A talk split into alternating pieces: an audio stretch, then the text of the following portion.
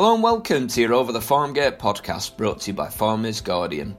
I'm your host for this week, Farmers Guardian editor and Agri Briefing Group editor, Ben Briggs. Don't forget, we'll bring you a new episode of the podcast every Tuesday. So subscribe through your favourite platform to ensure that you stay up to date. Now, sustainability is top of the agenda at the moment. With the NFU pledging the industry will be net zero by 2040 and retailers and food companies making their own commitments, it is something that will only become more important for farming. But retailers seem to be taking a radically different approach to one another on this topic. While Tesco has hit the headlines for looking to dramatically increase the amount of meat alternatives it sells, supposedly in the name of environmental concerns, or possibly commercialism if you're being cynical, Morrison's has pledged to be the first supermarket to be completely supplied by net zero British farms by 2030, with carbon net zero eggs expected to be on the shelves as soon as 2022. To find out more, Alex Black spoke to the team at Morrison's. Looking beyond Brexit and the COVID 19 pandemic, the big focus for agri food businesses is the environment and agriculture is in a unique position as not only an emitter of greenhouse gases, but also being able to sequester carbon on farm. This week, Morrison's announced that it will become the first British supermarket to be su- completely supplied by net zero carbon British farms by 2030. That's five years ahead of the rest of the market. Morrison's has around 3,000 farmers and growers and expects to be able to offer net zero carbon eggs as early as 2022, followed by lamb, fruit, vegetables, pork, and beef in the years to follow. I caught up with their head of agriculture, Sophie Throup, about their plans. So today we're really pleased to be uh, making our pledge to be um, supplied by net zero farms into manufacturing by 2030. So by um, those we mean the farms that we work with directly, um, so who supplies with into Woodheads and Chippendale Foods and growers. So our beef, pork, lamb, eggs and root vegetable farms. Um, and it's uh, it's an important important commitment. We know it's a stretching and ambitious commitment, but nevertheless uh, the right thing to do to try and think about how we work together to uh, to talk about and address um, the matters of climate change, and also find opportunities for celebrating the best of British farming uh, and how we can sort of um, go grow sustainable food that our customers want to buy you're not the only supermarket that's made a commitment to, to going net zero um, on farming, but you're going to be achieving it hopefully five years earlier. How are you going to be doing that? So Morrison's, um, we are that little bit more different to other retailers, I guess, in that in fact we are manufacturers as well as retailers, um, and uh, and so I think we're actually Britain's biggest food fresh food manufacturer now. So that means that we've got a really direct relationship with the farmers that we buy from direct from that we farmers that we buy from. So um, that we uh, we sort of are literally talking to farmers every day, and we know that net zero is something that's on the tip of their tongues and their minds as well. Ever since really the NFU made its net zero pledge back in 2040, there's been a lot of um, our farmer suppliers and indeed us, you know, looking at this and thinking, right, how are we going to get there? What are we going to do? Um, and so we've been doing a lot of work over these past um, sort of year or so to try and look at this and to get some of the best brains behind it as well because you know it is a it's a tough challenge but we need some extra help. So we've been working for example with some really cracking vets that we've got lined up. We've we're working closely with harper adams university and in particular professor michael lee uh, with uh, with natural england and climate uh, catchment sensitive farming and with the guys at map of ag um, as well. So because they really know their stuff and are very practical and can help us and our farmers put some shape and some structure and some governance around ideas um, to help us get to um, to net zero. How's it going to work for your farmers practically? So we're doing this um, by trying to sort of work with farmers to test it out. So we have been, you know, doing sort of measurement uh, exercises for a little while now, as you can imagine. But in 2021, we're going to be launching a couple of things really. Firstly, um, a net zero test and trial beef farm. You know, we recognise that beef is probably one of those challenging areas of getting right here. You know, a, a cow is a cow is always going to emit methane, but how we can sort of manage those emissions and take that down as low as possible is really important. So we're looking at one particular net zero beef farm where we're going to throw the time and talents of all these fantastic experts with our farmers at it to try and build that blueprint model that we can share. But then we're also going to be building a whole network of project farms as well to be able to cascade that learning, but also importantly, bring in lots of other ideas that are coming up from our farmers base that we can test and trial and structure again. And then importantly, all of this work is going to be wrapped into what we're going to do with Harper Adams University. So I'm very, very um, passionate about training and education and skills and research. And to be able to work with Harper to be able to sort of put together some of and uh, some of those online modules, but also working with vets like uh, Solutions to try and bring in together what those practical skills will be, helps us to scale it up really and give farmers some confidence, education, knowledge um, both within our supply chain, but also more widely, you know, across the industry um, to try and uh, help everybody get supported on this road to net zero. Obviously, some of these things are going to cost money to do. How are you working with farmers to, to fund these projects? Yeah, sure. So for, for this, this is about us putting our money where our mouth is. Really, you know, we're not just doing this as a big ask, but we are investing a significant amount of money over this next year or so in uh, in because these these sort of like uh, expertise, you know, needs to be paid for um, and in, and invested onto farms because we know it's the right thing to do. So so we are um, helping do that and helping support that journey to get this started and catalyze this activity in action. Um, there's also, of, of, course, you know, agriculture, as, you, as, you, as we all know, is changing over these next sort of like five, seven years, and there's going to be other sort of ways that public funding kind of comes in to uh, to help support some of their particular land management points points as well. So we're going to be we're keeping a sort of an open mind and an open dialogue on things like that. Um, and also, you know, sometimes, and I appreciate it's not everything, but sometimes some of these changes to lower emissions are also about making business more profitable as well. So, with a combination of investing in research and training, you know, in thinking about the role of public funding, but also in how we can make help make farm businesses more profitable, it's a, hopefully that combination that will make it long term sustainable economically as well as environmentally. Excellent. And I know you mentioned that it's uh, at the forefront of your farmers' minds at the moment. Is this a big demand from your customers at the other end? It is. It is definitely. I mean, we um, we ask and talk with our customers all the time, as you as you will imagine. Um, but uh, we also do a big sort of annual corporate responsibility reports every single year. Have done for about five or six years, really.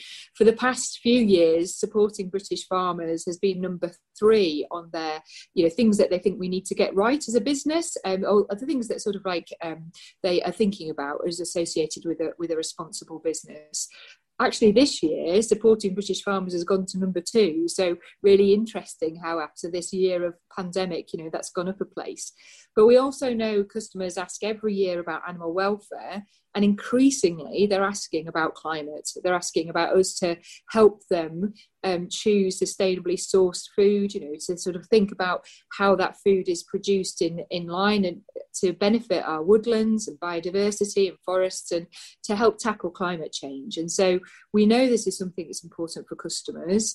Um, it's really important for us, therefore. And as we have discussed, it's also important for farmers too. So hopefully, it's a way of bringing all those things together. Excellent. And I know uh, one of the first products you're hoping to launch is eggs, if I'm correct. Is there is there anything that you can tell us about, you know, how how it's going with your with your egg farmers at the moment and and what you're expecting there? Yeah, sure. So, so we've got some really innovative and really exciting farmers who work with us on our egg production. Um, well, across the chain, really, to be honest, in lots of different products. But, but we're also 100% free range for all of our eggs, which means that those hens are, you know, sort of like within landscapes that are already, you know, able to sort of carry a lot of extra grasslands. Um, and they've also started to, you know, sort of do enhanced biodiversity, like sort of planting wildflowers and bee strips, things like that. So, so it is about us enhancing enhancing those natural landscapes that are around our um, around our laying hen buildings, as well as it is about thinking about where those emissions come from. And obviously, for hens, you know, the most of the emissions um, that we need to think about are embedded in feed, and so we're doing a lot of work thinking about well, what should that feed look like, and what could it what could it look like to be able to sort of make those changes. And you know, we're hoping to, that we'll have a range available um, next year, all, all being well and all going in the right direction, um, because we recognise too that 2030 whilst not a long time away in terms of this ambition, is quite a long time away for a customer. So we're wanting to be able to sort of have little markers along the way so our customers can see the progress that we're making and also come with us on the journey as well. And I know you mentioned before about beef is probably the area that comes most under fire at the moment for its environmental footprint. I mean, are you hoping that what you're doing can sort of signal, you know, it's possible to have environmentally friendly beef despite, you know, the, the bad press that it often gets? Absolutely, for us, you know, lot, our customers love buying a lot of beef. You know, I do too. Have to say, you know, we we, uh, we we have some fantastic British beef in this country, and we also have a landscape which, you know, often only wants to support grass production and grass production that therefore can feed ruminants like beef and sheep. So, you know, it, we sort of see beef um, production as a really important part of a sustainable farming landscape and something that we're passionately keen to support, protect, and enhance. You know, so a lot of our beef farmers farmers are already working really, really hard and thinking about how they can improve health and fertility and thinking about the breed choices that they have and the feed as well. But you know, again, we're wanting to try and help support those ideas with things that maybe can go a bit further. So that's where projects like the work that we're doing with Queen's University in Belfast, when we're just starting that stages of looking at um, methane inhibitors like seaweed, is really interesting. You know, just uh, there's never a silver bullet, but there's things that can add together that can help um, uh, sort of become overall sustainable in the longer term. So if we think about all the things that are sort of like um, contributing towards emissions footprint from a from a beef farm, it is it's obviously first about, about the cattle themselves, you know, about what breed you're selecting. So we're looking at um, uh, whether we're sort of thinking about smaller cattle breeds, um, breeds that can perhaps finish more quickly. Now, also those breeds that finishing more quickly has something to do with nutrition. So we're thinking about how that nutrition is profiled, you know, how can we make that sort of most efficient, but also by thinking about the feedstuffs that go into those cattle. So, you know, make it that whether that's sort of like grasses and clovers and peas and beans as opposed to imported food foodstuffs, but also about the about the appropriate use of methane inhibitors, whether they are you know the things that are already on the market at the moment, or some of the newer projects that are coming in. You know, methane isn't on the um, seaweed uh, inhibitors aren't on the meat, market at the moment, but you know it's certainly a really interesting area to look into. Um, and so it's just really trying to think about all those different things that can influence um, uh, sort of like um, cattle productivity, really, and a really important role for health and fertility as well. You know, the sort of sooner we can get days, um, you know, reduce age at, at, first calving, reduce sort of calving intervals, um, then uh, the more productive the farm is, but also, um, you know, the uh, the lower their emissions are as well. So that's why for us it's really really important to be working with leading vets on this as well as nutritionists and academics because they can help give that sense of security really for some of those choices that you know farmers might want to make and might want to have the confidence and just extra support to talk through. Thanks to sophie for that. Now with the nfu making commitments for the uk agriculture industry to go net zero by 2040 i spoke with richard findlay livestock board chairman about his reaction to morrison's pledge i think the, the farming sector should welcome the the ambition, net zero ambition that the Morrisons have announced. I think there's a huge opportunity for them to work with farmers so that we can both achieve theirs and our ambitions. We can work on the getting the carbon calculators right and use ones that suit beef and sheep producers. And we also need to have recognition for for the carbon dioxide removal of grass through photosynthesis and also the short the short-term um, lifespan of, of methane. And I think we'll see in the next 10 years, nine years, you know, before we get to 2030, we will see a lot of technology come our way. We're already, they're already trialing feed additives, cattle feed additives, which early results suggest that they can reduce the amount of methane emitted by up to 30%. So there's a lot of things in the pipeline in the next nine or ten years which will really help you know the industry and and uh, the country generally and people and retailers like Morrison's achieve these these ambitions. And obviously, we're hearing from the retailers their commitments to, to net zero. This is something that farmers are going to ne- really need to be aware of over the next few years. Yeah, absolutely. But I mean, you know, I've I've trialed three of the most popular carbon you know, calculators. Um, a lot of people are starting to you know to use them or try them so that they know where they stand. And once you do that, I think there's quite a few things certainly that we've done on this farm that you can easily do that that automatically reduce your carbon footprint.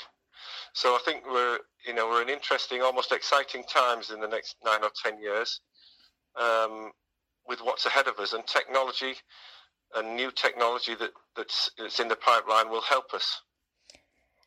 And what part of what Morrison's is doing is to, I suppose, brand the the products when when they you know when they do make the switch as you know net net zero carbon beef or net zero carbon lamb or eggs or, or whatever the product is. Do you think that that's the way that the industry fights back against some of the negative press that beef and, and red meat is getting? I think it's certainly an opportunity to to challenge some of the imports which we know have, you know, certainly for beef, have a much higher carbon footprint, more than twice, you know, our own current carbon footprint. So yeah, I think that's an, a huge opportunity to, to, um, you know, to reduce or challenge imports and whether they should be coming in. And Morrison's is already a great supporter of, of, of British uh, produce, um, and and and so you know we we, acknowledge and, and applaud them for that. Um, but this also, you know, I would suggest should hopefully cement their relationship with British producers because our certainly for red meat, our carbon footprint is is already much better than a lot of the exporting countries in the rest of the world. Now, away from Morrison's, Tesco was also in the headlines this week, with the Telegraph reporting that it was looking to encourage consumers to move away from meat and dairy consumption. According to the reports, it's looking to offer a fake meat alternative for every animal product on the shelves by 2024. Tim Bonner, chief executive of the Countryside Alliance, criticised their approach. Yeah, well, I, th- I, think the issue is not that people shouldn't have choice. Of course, of course, people should have choice, um, but it's the assumption um, that uh, that that these alternative, these fake meats, are somehow better um, than any uh, alternative option of, of, real meat produced by by, by real farmers, um, and yeah, we, we all know that there are um, plenty of uh, options that people can take of, of consuming um, meat uh, and other products produced on sustainable farms in the UK, um, which are doing a huge amount of uh, positive work for biodiversity. You know, ch- tackling the challenges of the environment um, and producing a, a, really high quality product. Um, and there's a there's a sort of false dichotomy be, being created by some of the uh, some of other supermarkets in this situation, but but by some of the big corporates as well. That, you know, either you're you're um, uh, destroying a, an Amazonian rainforest for the product to, to create a, a, you know a, a cattle lot, um, which are you know and, and which are going to be fed on soya growing growing on another chunk of, uh, of, of rainforest, or you eat this sludge that they create in factories. And, and you know, that's not the, that is not the debate. The debate is, um, you know, can we um, uh, can we um, proudly put uh, British um, farm-produced produce up against um, something that is, you know, whatever it tastes like, you know, comes from a from a factory. Yes, of course we can. Um, we should be able to do that. Uh, and and actually, yeah, the, the supermarket should be promoting that. And what they should really be promoting is is the value of that, uh, and making sure there's a proper margin for for, for farmers um, who are producing food in the right way, because because this all comes down to economics in the end. And I'm a, I'm a great believer, as I know your your viewers and readers are that that uh, that this is about economics. And if if if people can make a people can make a living um, producing high quality food uh, and the consumer is willing to pay that bit extra as they should be, then then we have a bright future for, for the British farming industry and for the British countryside. Um, what what is yeah what what is challenges us all is the race to the bottom, and if we're being expected to compete with people who are producing uh, food in in a different way and in a way that isn't sustainable, um, then then that's when everyone has a problem obviously that's um, Tesco's news. We've also had news from from Morrison's and um, some commitments from Waitrose as well as others about moving to um, sourcing from net zero farms only. Yeah. Uh, Morrison's are looking to do so by 2030. Do you think that that's that's the way to go to be looking to work with farms to that are net zero and, and promoting meat that way? Definitely, we should be looking at net zero. We should be looking at, at, at, wider environmental standards, and we should be looking at welfare standards. Um, and uh, and but crucially, you know, come back to the point paying for it. You know, it has to be about uh, about profit, and it has to be about sustaining um, a, a, a, a, livestock sector in particular, um, which you know, which is so critical to the countryside. The the, the, the assumption that we we could just you know that, we can move to to um, fake meats to to alternatives to real meat, and that's you know, and, and that would have zero impact on on, on, on anything or anyone other than positive is just nonsense. And you know the, the alliance, what we do here is is is is about sustainable rural communities, and and uh, and, and, first first and foremost that means that they're they're um, economically sustainable. Um, and they have to be sustainable in every other way as well. But unless unless we've got that income coming in, unless we're keeping farming families farms profitable, then the whole infrastructure of large parts of the countryside starts to fall apart. Um, and so there's a real responsibility on on the major multiples when they're when they're when they're dealing with this. This isn't just about you know another product and you know a preference for for for uh, for, for you know something that's produced in in in one factory or another. This is about entire communities and entire landscapes, uh, and I hope they take that responsibility seriously. And obviously you're dealing with your members in the countryside, you know, and we're talking about environmental goals. Is this something that's at the forefront of, of your members' minds? Yeah, I don't know. I think not not always. And, and I, you know, we we obviously leave leave the detail of agricultural policy to our colleagues at the NFU and CLA and, and other organisations. But across all the the issues that we deal with and the activities we deal with, you know, we, you know, I, I find more and more my job is about challenging people uh, challenging people to, to understand the perception um, that the outside world has of them, challenging them to, to, to, to actually address this word sustainability, which we chuck around, but often people don't take too seriously.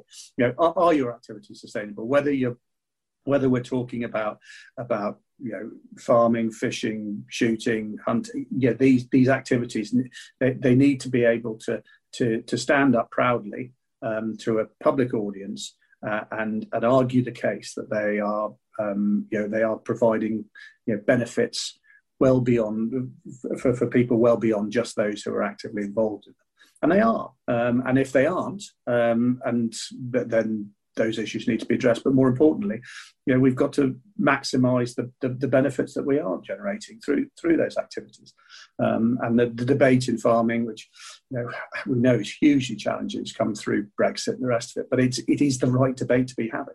Um, you know, however we define a public good, the fact is, you know, that we, we need to be focused on them. Um, and you know, fundamentally, as I say, with with all the activities we deal with, you know, it all comes down to to, to doing the job right, having high standards, um, producing producing something which which we can pr- be proud about. Uh, and if we do that, then then the PR and the politics tends to fall into line. Uh, where, where we get in trouble is is where we where we deny um, the the reality of of, of, of changing uh, of changing attitudes changing country and, and changing challenges. Um, and it's it's it's no um, you know it's no crime to admit that the things we did in the past might not be suitable to the to the to to the, the way the world is now or it's going to be in the future. Of course, they're going to change, um, and change is challenging, but it's also critically important. And I suppose that's it, isn't it? It's a, it's an image that you know the industry needs to to project, particularly I think with with beef farming coming under so much uh, pressure and, and, criticism from from the outside. It's it's about you know getting that image out there of sustainable production. Absolutely image and perception. And we know actually you know on the one hand you know there's this this sort of narrative which has grown up around uh, around beef. And, and this is a, really important part of this discussion because that has been driven a lot of that has undoubtedly been driven by by what's a what what, what some people see as a very valuable market attempt to an attempt to move into it but on the one hand we've got this sort of you know beef is bad thing but on the other you know you, when you when you come from a a conservation perspective, look at regenerative farming, the rest of it. Well, well, cattle are absolutely central to that. I mean, there are, a big part of the discussion is there are far few, far too few cattle in, in, in many parts of the country. So, so um, you know, it, it is about perception. It's also about you know, it's also about ensuring that um, that the, the the, the way we um, uh, farm is something that we're able to promote mm. um, productively and, and, and something that people want to buy into. Um, and they do. You know, I, I, I don't, you know, I don't, uh, you know, they're, I, I, I, honestly believe that the public um, are, um, you know, wholly engaged with the, with the farming community. Um, but they're, but the, uh, the, the challenges to to ensure that they understand that what they buy. Um, sorry, the challenges uh, for, to for, for the public to understand that their buying preferences, where they put their pound in their pocket, you know, can have a really significant impact on on the way the countryside is managed and the way farmers are able to to to, to take farming forward and take and and their and, and nurture the countryside and and and that's something that you know comes back to perception um, and you know, is is it's, the, the power of the supermarkets in in this is is difficult to overstate. Thanks to Alex, Sophie, Richard, and Tim for that. It will definitely be a huge issue that will dominate the farming agenda for years to come, and there is definitely an onus on farmers and retailers and other players in the supply chain to work together to ensure that the net zero journey can be a smooth one. Well, that's it for this week. Thank you for listening. Don't forget to subscribe to keep up to date with all the latest episodes of Over the Farm Gate. We'll be back next Tuesday, but from all of us at Farmers Guardian, thank you for listening. We hope you stay safe and well, and bye for now.